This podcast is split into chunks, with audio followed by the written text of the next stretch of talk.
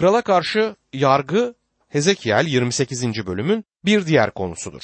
Hezekiel 28. bölüm 11. ayette Rab bana şöyle seslendi der Hezekiel. Hezekiel kendi görüşlerini dile getirmediğini kimsenin unutmasına fırsat vermeyecektir. Çünkü o Tanrı'nın mesajını iletir. Sur kentiyle ilgili ağıtı gördük. Sur'un önderi hakkında konuştuk ve şimdi de Sur kralı için yakılan ağıta geliyoruz. Hemen Sur'un yerel kralının ötesine geçtiğini bu ağıtın söylemek isterim. Çünkü onlardan çok vardı. O zamanlarda kral olmak güvenli bir durum değildi. Görkem uzun sürmezdi. Latince'de dendiği gibi dünyanın görkemi böyle geçip gidiyordu. Krallığın ve kralın arkasında şeytan vardı. Hezekiel kitabının 28. bölümü Tanrı'nın sözünde iblisin ve kötülüğün kaynağını gösteren birkaç pasajdan biridir. Bunun üzerine çok fazla durmak istemiyorum ama şu sözleri de dikkatle dinleyin. Hezekiel 28. bölüm 12. ayet. İnsanoğlu Sur kralı için bir ağıt yak. Ona diyeceksin ki, Egemen Rab şöyle diyor. Kusursuzlukta örnek biriydin. Bilgeliğin ve güzelliğin eksiksizdi. Şeytan Tanrı'nın yarattığı en akıllı yaratıktır. Şeytanın yaratılan bir varlık olduğunu aklınızdan çıkartmayın. Güzellik açısından mükemmeldi. Eğer şeytanı boynuzlu bir yaratık olarak düşünüyorsanız yanılıyorsunuz. Kaynağını Grek mitolojisinden alan ve kökeni Asya iline giden Orta Çağ edebiyatı okuyorsanız böyle düşünebilirsiniz. Bergama'da büyük bir Apollo tapınağı vardı. Korint ve Efes'te de bunlardan birer tane vardı. Bu tanrı Pan'ın yani zevk tanrısının bir betimidir. Boynuzları vardır, bağda koşup durur. Üzümün tanrısı, şarabın tanrısıdır. Belinden aşağı keçi gibi resmedilir. Boynuzlu, çatal kuyruklu ve çatal tırnaklı yaratık Grek mitolojisinden gelmektedir. Tanrı'nın sözü şeytanı bu şekilde sunmaz. Kutsal kitap onu güzellik açısından mükemmel biri olarak sunmaktadır. Onu görebilseydiniz onun hayatınızda gördüğünüz en güzel yaratık olduğunu bilirdiniz. Birçok kişinin belirli tarikatlardaki erkeklerin ne kadar yakışıklı olduklarını söylediğini işittim. Küçükken böyle birinden söz edildiğini duydum. Tarikatlardan birinde böyle bir adam vardı. Kır saçlı ve yakışıklıydı. Aslında fazlasıyla yakışıklıydı. Bazı kadınlar onun huzurunda adeta eriyordu. İnsanlar ona sanki bir tanrıymış gibi davranıyorlardı. Bu da neredeyse onun iddiası gibiydi. Onun ne olduğunu biliyor musunuz? Şeytanın bir vekili ya da bir temsilcisi olduğunu söylemekten çekinmiyorum. Küçükken Tanrı ile ilgili çok fazla bilgim yokken neredeyse beni kötü bir yola getiriyordu bu kişi. Şeytanın hizmetkarları korkunçtur. Şeytanın bakanları ya da görevlileri ile ilgili olarak Pavlus'un söylediklerini şimdi size sunmak istiyorum. 2. Korintliler 11. bölüm 13, 14 ve 15. ayetler. Bu tür adamlar sahte elçiler, düzenbaz işçiler, kendilerine Mesih'in elçisi süsü verenlerdir. Buna şaşmamalı. Şeytan da kendisine ışık meleği süsü verir. Ona hizmet edenlerin de kendilerine doğruluğun hizmetkarları süsü vermesi şaşırtıcı değildir. Onların sonu yaptıklarına göre olacaktır diyor Elçi Paulus. Hezekiel buradakilerden söz ederek kusursuzlukta örnek biriydin, bilgeliğin ve güzelliğin eksiksizdi diyor. Peki onu düşüren ne oldu?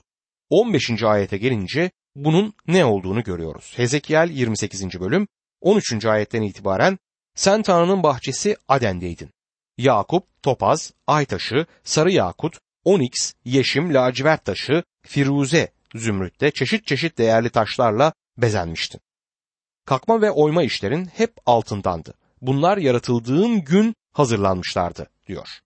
Sen Tanrı'nın bahçesi Aden'deydin derken hiçbir sur kralının Aden bahçesinde bulunmadığını aklımıza getirelim. Çeşit çeşit değerli taşlarla bezenmiştin. Onun ne kadar güzel bir yaratık olduğunu gözünüzde canlandırabiliyoruz. Kalkma ve oyma işlerin hep altındandı ve bunlar yaratıldığın gün hazırlanmışlardı diyor kutsal kitap. Şarkı söylemekle kalmaz. O bir orkestra hatta müziğin ta kendisiydi. Yeryüzündeki müziğin kaynağını biliyor musunuz? Bunun için Yaratılış 4. bölüm 21. ayete bakmanızı öneririm. Gidin ve orada bunun kainin soyundan kaynaklandığını görün. Ve bazı çağdaş müziği dinlediğimde o müziğin çukurdan geldiğinden de eminim. Çünkü başka bir yerden gelemez. Şeytan da bir müzisyendi. Hezekiel 28. bölüm 14. ayete devam ederek mesedilmiş koruyucu bir keruv olarak seni oraya yerleştirdim. Tanrı'nın kutsal dağındaydın. Yanan taşlar arasında dolaştın der. Şeytan mesedilmiş koruyucu bir keruvudu. Yani o Tanrı'nın tahtını koruyordu. Bu yeryüzündeki Aden değil cennetin resmidir. Tabii ki şeytan cennete o zaman girebiliyordu. Hezekiel 28. bölüm 15. ayette yaratıldığın günden sende kötülük bulunana dek yollarında kusursuzdun der. Şeytan Tanrı'nın tahtını korudu. Bir yaratığın gelebileceği en yüksek konuma gelmişti. Peki onu olduğu yerden düşüren ne oldu? Hezekiel bunu bize söylemez ama Yaşaya bunu bize aktarır. Yaşaya 14. bölüm 12 ila 15. ayetler arasında Ey parlak yıldız Seher'in oğlu göklerden nasıl da düştün? Ey ulusları geçen nasıl da yere yıkıldın? İçinden göklere çıkacağım dedin. Tahtımı Tanrı'nın yıldızlarından daha yükseğe koyacağım. İlahların toplandığı dağda Safon'un doruğunda oturacağım. Bulutların üstüne çıkacak, kendimi yüceler yücesiyle eşit kılacağım. Ancak ölüler diyarına, ölüm çukurunun dibine indirilmiş bulunuyorsun der. Şeytanın düşmesine neden olan neydi? Onu düşüren gururuydu. Şeytan tahtını yükseltmek istedi. Tanrı'dan kendisini ayırıp Tanrı olmak istedi. Tanrı'ya karşı isyan etti. Şimdi size şunu söylememe izin verin. Bugün mükemmel olduğunu düşünen, kendini bir standart olarak gören kutsallardan biriyseniz, şeytanın da ışık meleği olduğunu anımsayın. O mükemmeldi ama düştü. O düştüğüne göre sizin durumunuz ne olacak? Ya da ben ne olacağım? Biz yalnızca zayıf insanlarız. Tanrı isyana tolerans göstermez. Peki o zaman ne yapacaktır? Hezekiel 28. bölüm 16. ayet. Ticaretinin bolluğundan zorbalıkla doldun ve günah işledin. Bu yüzden kirli bir şey gibi seni Tanrı'nın dağından attım. Yanan taşların arasından kovdum. Ey koruyucu Keruh diyor. Şeytan günahından ötürü yargılanacaktır. O yalnızca bir yaratıktır. Sizi bilmiyorum ama bu durum beni rahatlatıyor açıkçası. Ben onu yenemezdim. Onun karşısına çıkamam. Bu nedenle Tanrı'nın onunla uğraşmasından ötürü Tanrı'ya karşı minnettarım. Hezekiel 28. bölüm 17. ayette güzelliğinden ötürü gurura kapıldın. Görkeminden ötürü bilgeliğini bozdun. Böylece seni yere attım. Kralların önünde seni yüz karası yaptım diyor. Güzelliğinden ötürü gurura kapıldın. Yani burada altı çizilen şey gururdur. Görkeminden ötürü bilgeliğini bozdun. Bildiğiniz gibi en bilge insan olan Kral Süleyman kendini akılsız bir duruma düşürdü. Ve burada Tanrı'nın yarattığı en üstün, mükemmel yaratığın kendisini aptal durumuna düşürdüğünü görüyoruz. Dostum bugün Tanrı'nın çocukları da aynı şeyi yapabilir. Böylece seni yere attım diyor Tanrı. Kralların önünde seni yüz karası yaptım. Tanrı bir gün şeytanı görülecek bir şey haline getirecektir. Hezekiel 28. bölüm 19. ayette seni tanıyan bütün uluslar sana şaştı. Sonun korkunç oldu. Bir daha var olmayacaksın der. İleride bir gün Tanrı şeytandan kurtulacak. Onu bu evrenden silecek ve ben de o günün gelmesi için dua ediyorum. 20 ila 24. ayetlerde sayda kınanır. Ama tam bir yok olmadan bahsedilmez. Sokaklarda kan olacağı söylenir ki bu tam olarak böyle oldu. Bu bir tarih konusudur. Önemli bir kent ve başkent olan Sur'un yıkılması ve tekrar hiç inşa edilmeyeceğini okumak ilginçtir. Buna karşın Sur'dan yaklaşık 20-25 kilometre kadar uzakta olan Sayda da yargılandı ama yıkılmadı. Sayda bugün hala varlığını sürdürür. Yakın doğudan petrolün getirildiği yerdir. Petrol borularla getirilip gemilere yüklenir ve Sayda gelişen bir liman olarak küçük bir balıkçı köyünün yanında kalıntıları içerisinde durur. Tanrı Sur'un yeniden yapılandırılmayacağını söyler. Tanrı ne hakkında konuştuğunu çok iyi biliyordu. Bu bölümde peygamberlikler çok açık seçik belirtilmektedir. Sur yıkılacak ve asla yeniden inşa edilmeyecektir. Sayda yargılanacak ama yok edilmeyecektir. Bugün yaklaşık 2005 yıl sonra Sur yok olmuşken Sayda varlığını sürdürmeye devam eder. Ezekiel 28. bölüm 25 ve 26. ayetlerde Egemen Rab şöyle diyor. İsrail halkını aralarına dağılmış oldukları uluslardan topladığım, ulusların gözü önünde kutsallığımı gösterdiğim zaman kulum Yakup'a verdiğim kendi ülkelerine yerleşecekler. Orada güvenlik içinde yaşayacak, evler yapacak, bağlar dikecekler. Onları küçümseyen bütün çevre ulusları cezalandırdığımda güvenlik içinde yaşayacaklar. O zaman benim tanrıları Rab olduğumu anlayacaklar diyor. Tanrı İsrail halkını tekrar toplamayı tasarlamaktadır. Şeytan onun İsrail çocuklarıyla ilgili planını ve programını bozamaz. Ayrıca hiçbir ilahiyatçı da Tanrı'nın İsrail'i esenlik içinde yaşayan bir ülke haline getirme planını bertaraf edemez. Bunun bir nedeni de şudur. İlahiyatçılar Tanrı'nın İsrail ulusuyla işinin bittiğini söylediklerinde bunu Tanrı'nın halkının Yeşaya, Yeremya, Hezekiel, Daniel ve diğer peygamberlerle karşılaşmadıklarından dolayı ileri sürerler. Bu peygamberlerin ana teması Tanrı'nın İsrail ile bir ulus olarak işinin bitmemiş olmasıdır. Bu nedenle de bu peygamberlik sözleri çok iyi bir şekilde çalışılmalıdır. Tanrı'nın sözüne ışık tutarlar öyle ki artık bu bir yapboz oyunu olmaktan çıkar ve her şey çalışıldığı zaman, anlaşıldığı zaman yerli yerine oturur. Mısır'a karşı yargılama Hezekiel 29. bölümün temel konusudur. Muhafazakar yorumcuların birçoğu Mısır'la ilgili peygamberliklerin Sur'la ilgili olanlardan daha ilginç olduğunu düşünür. Aynı düşünmediğimi itiraf etmek istiyorum. Sur'la ilgili peygamberlikler müthiştir. Mısır'la ilgili olanlar da ilginçtir ve bu bölümde müthiş bir peygamberliği göreceğiz. Mısır büyük bir ulustu ve yok edilmemişti. Varlığını asırlarca sürdürdü. En eski uygarlıklardan biriydi. Savunma duvarı yapmasına gerek yoktu. Zaten çöl oldukça iyi bir savunma onlara sunuyordu. Tek bir giriş vardı ve o da Nil Nehri Vadisi'ydi. Mısır'ın yapması gereken tek şey orada iyi bir savunma oluşturmaktı. Mısır kentlerinin duvarlarla çevrili olmadığını görürsünüz. Duvarlara gerek yoktu. Tanrı şimdi Mısırların 40 yıl sürgün olacağını söyler. Hezekiel 29. bölüm 1 ve 2. ayetler. Sürgünlüğümüzün 10. yılı 10. ayın 12. günü Rab bana şöyle seslendi. İnsanoğlu yüzünü Firavun'a çevir. Ona ve Mısır'a karşı peygamberlik et. Tanrı Mısır diyarına karşı kesin bir tavır alır. Halkını köle haline getiren ve onları putperestlikle tanıştıran ulus Mısır ulusudur. Mısır yıllarca İsrail'in yarasıydı. Buna karşın İsrail devamlı Mısır'dan yardım istiyordu. Bilinmez bir nedenle İsrail Mısır'a dayanıyor gibidir. İşte Tanrı şimdi Mısır'a karşı olduğunu ve onun yıkılacağını söyler. Hezekiel 29. bölüm 3. ayette onlara de ki, Egemen Rab şöyle diyor, kendi kanallarının içinde yatan büyük canavar Firavun, işte sana karşıyım. Sen ki Nil benimdir, onu kendim için yaptım dersin diye yazar. Timsah büyük bir canavar gibi görünür ya da bir deniz canavarıdır. Firavun Nil benimdir diyen canavara benzetilmektedir. Mısır'ın her çeşit kuşa, hayvana ve böceğe tapındığını görmek ilginçtir. Mısır'a karşı yapılan belaların Mısır'ın tapındığı tanrılara karşı yapılmış olduğunu Mısır'dan çıkış 7. bölüm 11. ayette görüyoruz.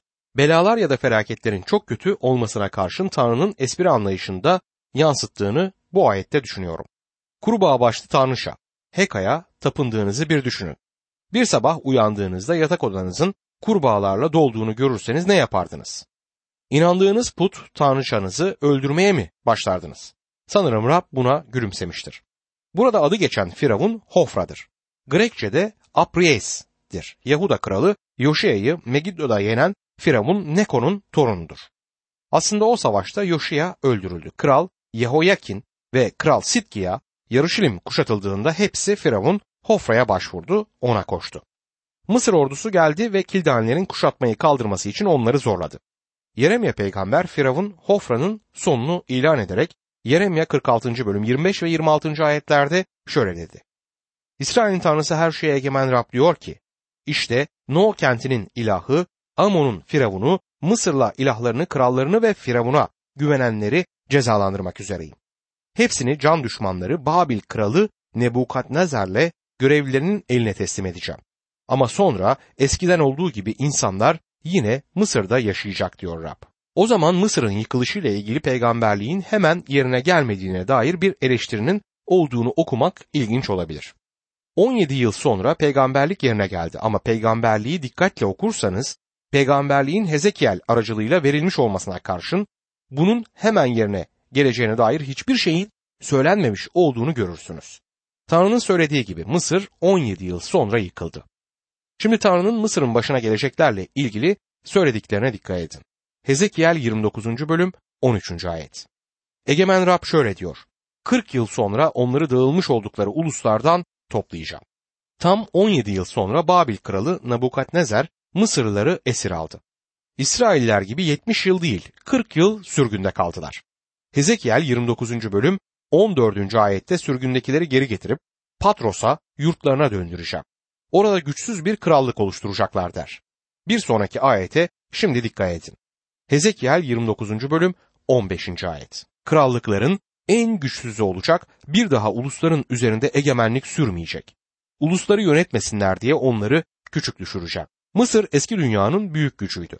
Tarihe büyük bir ulus olarak geçti. Anıtları ve mezarları onların büyük bir uygarlığa ait olduğu gerçeğini ortaya koymaktadır. Bugün birçok tarihçi eski Yunanlıların bilgilerinin birçoğunu Mısırlardan aldıklarına inanmaktadır. Mısırlılar büyük bir ulustu ama Tanrı şöyle diyor. Nebukadnezer'in seni almasına izin vereceğim.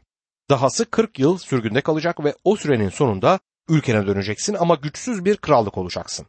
Aslında en güçsüzü olacaksın der Tanrı sözü. Dostum yakın doğudaki birçok ülkeyi gezerseniz Tanrı'nın öngörüsünün ne kadar doğru olduğunu görebilirsiniz. Kahire'ye gidip de oradaki yoksulluğu gördükten sonra derinden etkilenmeyen biri sanıyorum olmaz. Hezekiel 29. bölüm 19 ila 20. ayetlerde ise bu yüzden egemen Rab şöyle diyor. Mısır'ı Babil kralı Nebukadnezer'e vereceğim. Onun servetini alıp götürecek. Ordusuna ücret olarak ülkeden yağmaladığı çapul malını dağıtacak. Hizmetine karşılık Mısır'ı ona verdim. Çünkü o da ordusu da bana hizmet ettiler. Egemen Rab böyle diyor diye yazar. Gördüğünüz gibi Babil, Sur, Mısır ve tabii ki İsrail'de dahil olmak üzere bütün bu ulusları ele geçirecekti. Babil ilk büyük imparatorluk olarak tarihe geçer. Hezekiel 30. bölümde Mısır için yakılan ağıt vardır. Bu bizi bir ağıt olarak düşünülen 30. bölüme getirir. Hezekiel Mısır'ın viraneye çevrilişinden söz eder ve gerçekten de virane haline gelmiş bir ulus olarak Mısır karşımıza çıkar. Hezekiel 30. bölüm 1. ayet Rab bana şöyle seslendi diye başlar. Yine aynı sözleri görüyoruz. Bu sözlerin kaç kez tekrarlanmış olduğunu bilmiyorum. Hezekiel bu sözlerin kime ait olduğuna dair hiç kimsenin aklında bir kuşkunun olmasını istemez. Hezekiel 30. bölüm 2. ayette insanoğlu peygamberlik et ve de ki Egemen Rab şöyle diyor. Ah o gün diye haykır. Bu bir yaz zamanıdır, ağıt zamanıdır. Hezekiel 30. bölüm 3. ayette devam ederek çünkü o gün yakın. Rabbin günü yakın. Bulutların günü, ulusların yıkım zamanı diyor. Bulutlu bir gün alışıldık bir durum değildi. Mısır'da çok fazla bulut olmaz çünkü oradaki yağmur miktarı birkaç santimetreden azdır. Su ihtiyaçlarını Nil Nehri sağlar. Sırası gelmişken hayvanlar dünyasındaki, kuşlar dünyasından ve böcekler dünyasındaki her şeye olduğu gibi Nil'in timsahına da yani canavarına da tapındıklarını söylemek isterim. Tanrısızların zamanı ulusların zamanı olarak daha iyi çevrilmiş olur ve biz de kesinlikle o zamanın içinde yaşıyoruz. Tüm dünyada uluslar ortalığı karıştırmaktadır. Hezekiel 30. bölüm 4. ayette bir kılıç Mısır'a karşı çıkacak. Kuşu acılar saracak. Mısır'da vurulanlar yere serilince ülkenin serveti alınıp götürülecek. Temelleri yok edilecekler. Mısır ve Etiyopya arasında sık sık düşmanlık ve savaş durumu ortaya çıksa da müttefik oldukları zamanlarda vardır. Birçok muhafazakar bilgin Musa'nın Firavun'un kızının oğlu iken bir sonraki Firavun olacağını ve hatta Etiyopya'ya karşı sefer bile düzenlediğine inanır. Hezekiel 30. bölüm 5. ayette Mısır'la birlikte Kuş, Put, Lut, Arabistan, Kuv ve antlaşma yaptığım halkım kılıçtan geçirilecekler. O zaman bu ülkeler arasında bir dayanışma vardı ama hepsi bir dünya lideri olan Nebukadnezer'in kölesi olacaktı. Aslında o Daniel'in dünyanın dört büyük krallığı peygamberliğindeki altın baştır. Bunu Daniel 2. bölümden anlıyoruz. Hezekiel 30. bölüm 6. ayette Rab şöyle diyor. Mısır'ı destekleyenler öldürülecek. Mısır'ın övündüğü ordu çökecek. Migdol'dan Asvan'a dek kılıçtan geçirilecekler. Böyle diyor Egemen Rab. Yalnızca İsrail değil, İsrail ile beraber bu ulusların hepsi destek için Mısır'a yönelmişlerdi ve yine hepsi beraber yargılanacaktır. Hezekiel 30. bölüm 12. ayette devam ederek Nil'in kanallarını kurutup ülkeyi kötü kişilere teslim edeceğim. Ülkeyi de içindeki her şeyi de yabancılar eliyle viran edeceğim. Bunu ben Rab söylüyorum der. Daha önce gördüğümüz gibi bu nehirlerin hepsi Nil'in kollarıdır ve bu kollardan çok fazla vardı. O verimli alanlarda kanallarda vardı. İsraillerin Mısır'a geldiklerinde yerleştikleri Goşen diyarına da burası yakındı. Nil'in kanallarını kurutup ülkeyi kötü kişilere teslim edeceğim diyor. Mısır daha sonra Büyük İskender'in eline geçti ve o ölünce de fethetmiş olduğu ülkelerin kontrolünü generali ele geçirdi. Mısırlı değil de Grek olan Kleopatra da Mısır'ı yönetti. Ülkeyi de içindeki her şeyi de yabancılar eliyle viran edeceğim diyor Tanrı. Mısır yabancı ulusların kontrolü altına girdi ve kanalları da kurudu. Şu anda o bölgenin bir bataklık olduğunu söyleyebilirim. Tanrı ülkeyi viraneye çevireceğini söylemişti ve ülke de bugün bir virane halindedir. İşte burada müthiş bir peygamberlik var. Hezekiel 30. bölüm 13. ayette Egemen Rab şöyle diyor. Putları yok edecek, Nof'taki değersiz putlara son vereceğim. Mısır'da artık önder olmayacak. Ülkeye korku salacağım. Nof'taki değersiz putlara son vereceğim diyor. Nof, Memphis diye bilinir ve Hezekiel'in zamanında Mısır'ın büyük bir kentiydi. Zengin bir kentti ve sokakların iki tarafı da putlarla doluydu. Bu putlar kentin süsüydü. Memphis kadar putları olan başka bir kent yoktu. Tanrı burada Memphis'teki değerli putlara son vereceğini söyler. Memphis'in kalıntılarının olduğu yerde yürürseniz orada putlardan geriye kalan sadece Ramses'in büyük bir büstünü görürsünüz. Sırt üstü durur ve büstün etrafında da bir bina yapılmıştır. Memphis'ten geriye kalan tek şey buydu. Tanrı yapacağını söylediği şeyi tam olarak yaptı ve putlara son verdi. Mısır'da artık önder olmayacak dedi. Mısır'da kraliyet soyundan kimse yoktur. Yöneticilerden hiçbirine büyük bir adam denmez. Yardım ve destek için diğer uluslara başvurmak zorunda kalırlar. Hezekiel 30. bölüm 15. ayette öfkemi Mısır'ın kalesi Sin'in üzerine boşaltacak, kalabalık No halkına son vereceğim der. Öfkemi Mısır'ın kalesi Sin'in üzerine boşaltacağım. Sin şimdi tamamen kuma gömülmüş olan Farama'dır. Kalabalık No halkına son vereceğim derken bu da Tebes'tir ki o Nil'in yukarısında büyük bir kentti. Kalıntıları hala oradadır ama büyüklüğü kaybolmuştur. Daha sonraki ayetlerde Tanrı Mısır'ın ortadan kalkmış olan bu büyük kentlerinden söz etmeye devam eder. Hezekiel 30. bölüm 21 ve 22. ayetlerde insanoğlu Firavun'un kolunu kırdı. İyileşmesin, kılıç tutacak kadar güçlenmesin diye kimse onu bağlamadı. Sargı beziyle sarmadı. Bu yüzden egemen Rab şöyle diyor. Firavun'a karşıyım. Her iki kolunu sağlam olanında, kırık olanında kıracağım. Kılıcı elinden düşüreceğim. Tanrı Mısır'ın başarısız olacağını bir kez daha burada ifade eder. Mısırlı yöneticilerin resimleri onları daima ellerinde kraliyet asası tutarken göstermektedir. Kraliyet asası güçlerinin bir belirtisiydi. Tanrı Firavun'un kolunu kırdım diyor. Kırık bir kolla kraliyet asasını tutmak zordur. Ve Tanrı sözlerine şöyle devam eder. İyileşmesin, kılıç tutacak kadar güçlenmesin diye kimse onu bağlamadı, sargı beziyle sarmadı. Babil Mısır'ı fethedecek ve Firavun da bunu durduracak güce sahip olmayacaktı. Bunların hepsi harfiyen yerine gelmiş olan peygamberliklerdir.